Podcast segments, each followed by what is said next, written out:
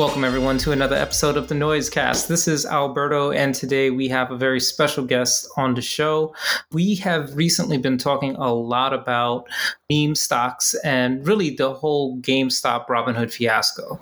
And the truth is that this seems to be a topic where my ignorance in finance and my ignorance in meme culture seem to kind of converge. So, to help us out, we reached out to uh, Ryan Broderick, freelance writer and author of the Garbage Day newsletter. Um, and he's here to hopefully help me make some sense out of all this. Ryan, say say hello to everyone. Hello, everyone. Thanks for having me. awesome. So, you know, we're going to jump right into this. You know, over the last, I'd say about three weeks now, um, meme stocks, which was a thing that only um, like basically the Wall Street Bets Reddit channel we're only familiar with with the term, and now it's all over the news. It's all over. I heard it on like uh, local hip hop radio the other day. So it's safe to say that you know it's it's gone viral in every sense of the word. Can you just break down exactly what's going on here? Yeah, I can do my best because um, I should I should say I am not I am not a financial expert and nothing I say on here is a financial advice. Um, I'm simply just a guy who spends a lot of time on the internet. So Wall Street Bets is a subreddit. They're like really anarchic, uh, not PC at all. I mean, they're just a it's a it's a pretty rough site. Um, they're not. Um, they're not uncomfortable throwing you know slurs around sexist uh, stuff around like it, it's a free-for-all it's also a place where people trade investing advice and uh, about last year uh, a few of them started uh, investing in gamestop gamestop is a struggling video game retailer and a few of these people were like, no, actually, GameStop has a lot of room to grow. We should invest in it. And it kind of reached a fever pitch about three weeks ago now. And as we record this today, the stock is obviously falling apart. But yeah, at one point, I think it was like 400% up, something insane like that. The, the whole idea of a meme stock or meme pumping is kind of a new idea, but I, I suspect it's going to stick around. This idea that the internet can rally around uh, the market in a way to, to generate capital. Right, right. And it's interesting that you mentioned a little bit. I really like that you kind of dug into the background of the Wall Street Bets um, community, right? I, I think there's a lot of oversimplifying in, I guess, traditional media as to what Wall Street bets are, is, and isn't. Um, I've seen everything from kind of like the Twitter stance of, well, these are like super woke I don't want to say like capitalist saviors, but I think there's a lot of positioning like they're there for the little guy and they're they're really trying to help the little guy win one over on on the big dogs on Wall Street.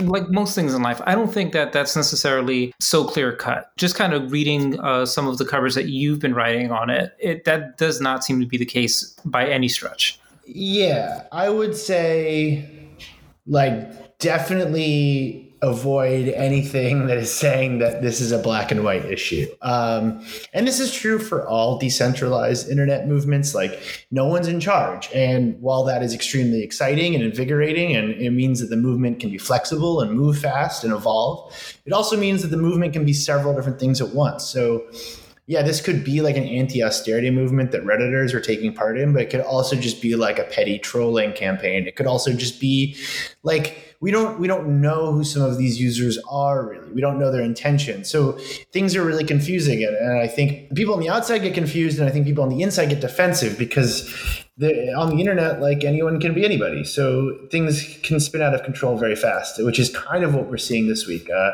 this morning, a bunch of moderators took over the subreddit, so they're losing the, the original people are losing control. They're, it's it's messy. Yeah, and and I think um, it kind of you you mentioned that you know this is this may you know the GameStop uh, fiasco may be you know done and over with, but um, like you mentioned before, like this is a decentralized uh, movement for lack of a better word, and you know the problem the the good and the bad with decentralized movements is essentially that they will kind of take on a life of their own you know, like right now, everyone's rallying around uh, GameStop and, and AMC, but there's really nothing to prevent you know some next um, like company to be the you know the the stock of choice, right? Like this is not anything that that has a rhyme or reason necessarily. No, I suspect I suspect we've sort of hit and past the moment of most organization. Like I don't think things will get any more coordinated from here on out. Like i think it's only going to get stranger because you can't you just like you can't hold that level of like critical mass together. It, it, the energy just becomes too intense and things start to just get very wacky. I guess like you know one of the things that i am struggling with is so like i don't so let me just be very clear. Like if you if you've ever listened uh, to the show and if you've ever heard any of my rants outside of the show then you know i am not necessarily i don't hold a soft spot in my heart for billionaires or the companies that they they build. Oh weird. So i'm very pro billionaire i think they're totally ethical to have that much money yeah, really great people, really great people all around. But at the same time, it doesn't seem like um, I am part of a uh, online community that does. You know, they're they are way more in tune with the goings on in a lot of Reddit boards that I am not a part of, and I've kind of been seeing this bubbling. I want to say from about the start of the year, and and forgive me, but this is maybe this is me being a little bit cynical, but like it's hard for me to look at these things and say, well, you know, I think they're operating from a good place. What do you mean? Uh, well, I mean like um, the idea of well, one of the the the constant uh, things that you're seeing on social media is that well, they've exploit. It's the little guy exploiting a loophole that rich people have been exploiting for years. Yeah, I don't think it's it's um I don't think it's that, but at the same time, like I said, I can't help but want the want the little guy to win, but I I guess I understand enough to know that this isn't exactly how it gets done either. Yeah, I mean that's interesting. I, I and I this is complicated. This is a very complicated thing because yes, on one hand, the redditors seem to be like more average, you know, casual investors. I watched a very hilarious interview on Fox Business this morning of a guy who made a bunch of money off of GameStop, and he's just like a guy. He's just like some guy. Mm-hmm. That said, you know, I, I had a tw- I had a tweet from somebody yesterday who was mad at me about something I had said about Wall Street bets, and they're like, "Oh, I guess you just like." I guess you just like love rich people and hate poor people. And the guy's avatar was Donald Trump. I was like, that's it.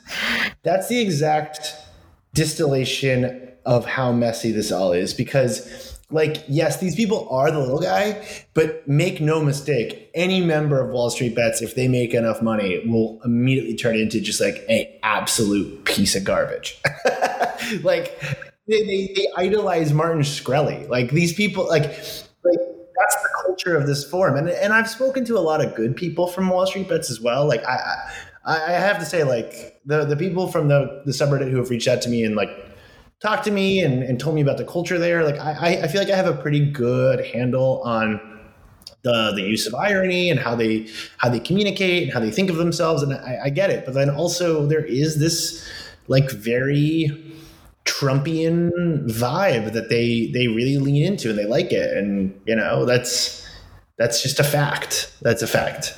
Right. It's almost like if people on the internet will somehow continue to remain to be people at their core, right? Like you know, we uh, for all the the good that someone can do and, and all the good intention, it doesn't necessarily mean that anyone is quote unquote of pure heart and fully good or, or fully bad, or as the case may be, right? It's it's they're at the end of the day, they're people, right? Yeah, I mean they're just they're just people. And like internet movements I mean, they're kind of like all political movements where like you can find bad people in every pocket of any community, but they're even harder to pin down because there is no there's no president of Wall Street bets. There are moderators, but even within the moderator community, there's a bunch of division. I mean, it, it and this was true with Occupy Wall Street. This was true with the Arab Spring. This is true with uh, the the MAGA movement. This is true with QAnon. Like this is just how things on the internet operate and it's confusing and human and annoying and dumb and exciting and all the things in between that now obviously like you know we're living in at a time where we're at the same time more connected to information than ever before but at the same time um, very disconnected from uh, some of those human realities. Like, do you think that's the main driver and like the main uh, is that the thing that's creating this interest or overwhelming interest in in these uh, pockets of on, of online movements? Obviously, you know. Wall Street bets, you know, hit the uh, internet meme lotto, as it were, by being able to make a big enough dent on the market where everyone had to pay attention. But do you think that we're seeing a lot more interest in in internet subcultures essentially because we're we're more aware of the internet but still not necessarily fully understanding of how the internet works? Yeah, to a degree. I think I think it's one that internet subcultures are not subcultures anymore. They're just like cultures and everyone's everyone's in one including our parents right and then i also think that the the pandemic plays a large role in this because there's just no physical world to interact in so everything is consumed via the internet now so because we're all bored and insane in our homes and so i think like combining that together you end up with this very strange effect where the internet feels more real than reality. And when that happens, you start to act very strange because the internet is a very different place than reality. Even though it's becoming more and more like reality, it is still quite different.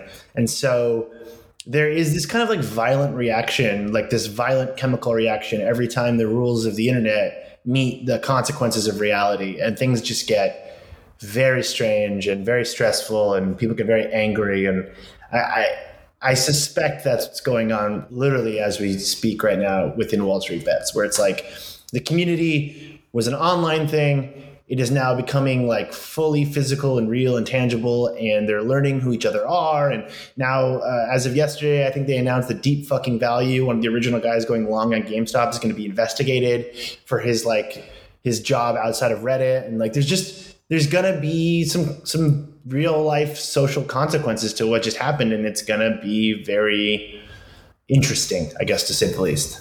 I guess kind of like kind of switching switching gears for a bit. I think it's safe to say like I host a tech culture podcast. So clearly um, there's something about the tech world that I enjoy.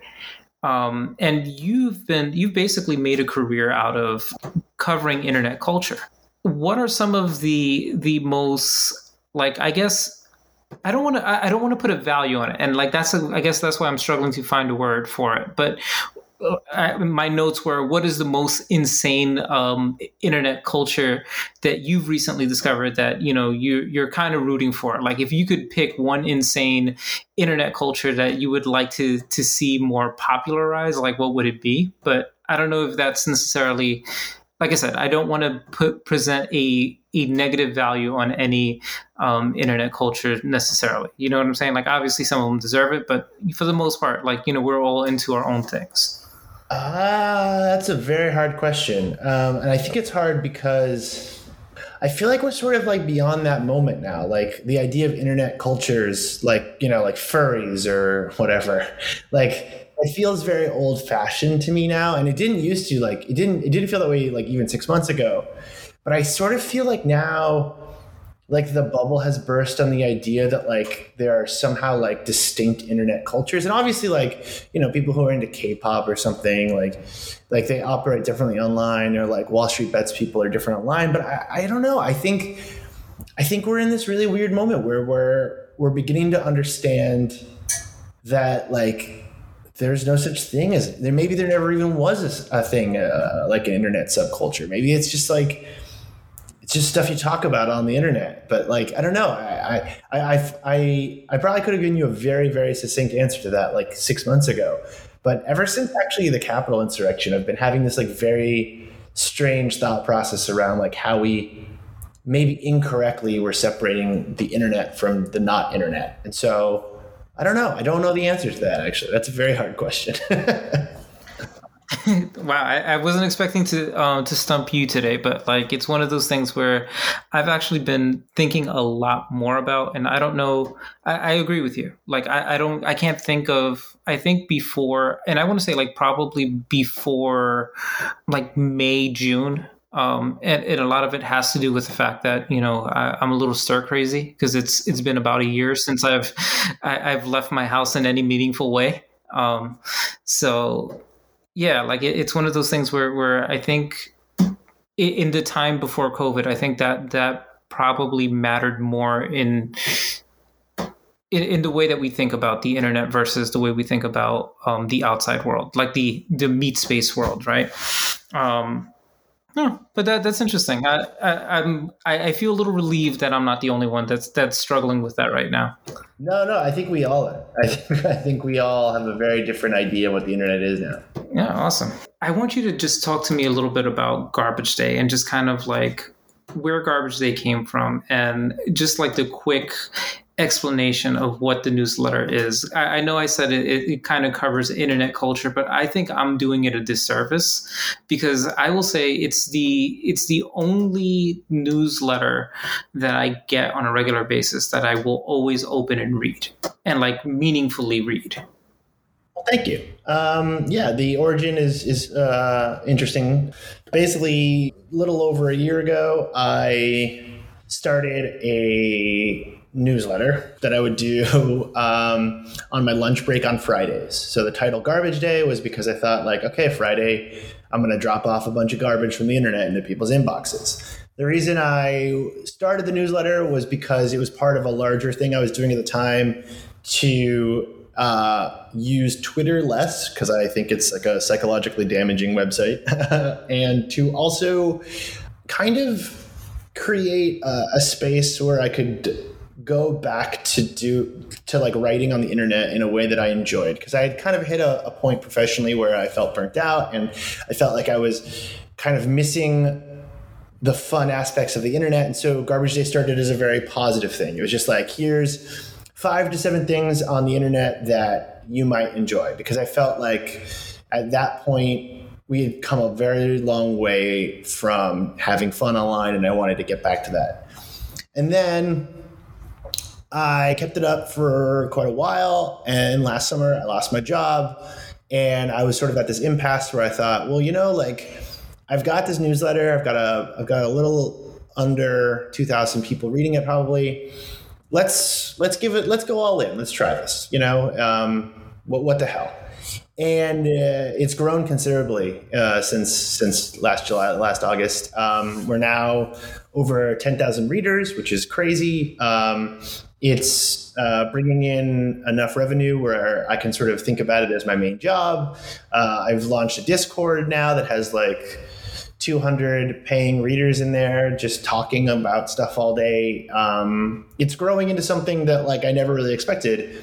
It has also changed in format. So instead of just being like goofy five to seven links that you could go check out, I now try to add some more value to it. Um, and it's become like this space where I can write about the internet in a way where it I was very I've been very frustrated with the way that like mainstream publications cover the internet for many years and it's only become more frustrating the more mainstream publications get into that space. And so garbage day is like a nice way to kind of like do it the way I want to do it. And um, it's been a great it's been great. I mean I, I've met like incredible people and written some wild things and it's it's just it's fun. It's fun as hell yeah, man. It, it's uh, honestly, it's one of the, those things where I'm not bullshitting you. It's one of those things where I either learn something or I have a genuine laugh. You know, like you know, not not like a, a LOL on a tweet, but like an actual like, oh, like this shit is funny.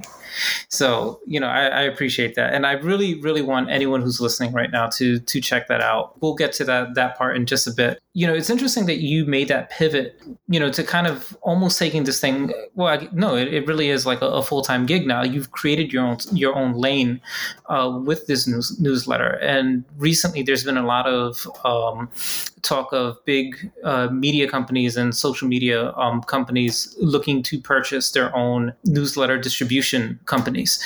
Do you think that I, I really hate this. I, I really hate this question, but I have to ask it. Do you think that there's any validity to this idea that newsletters um, might be the the next um, viable space for journalism?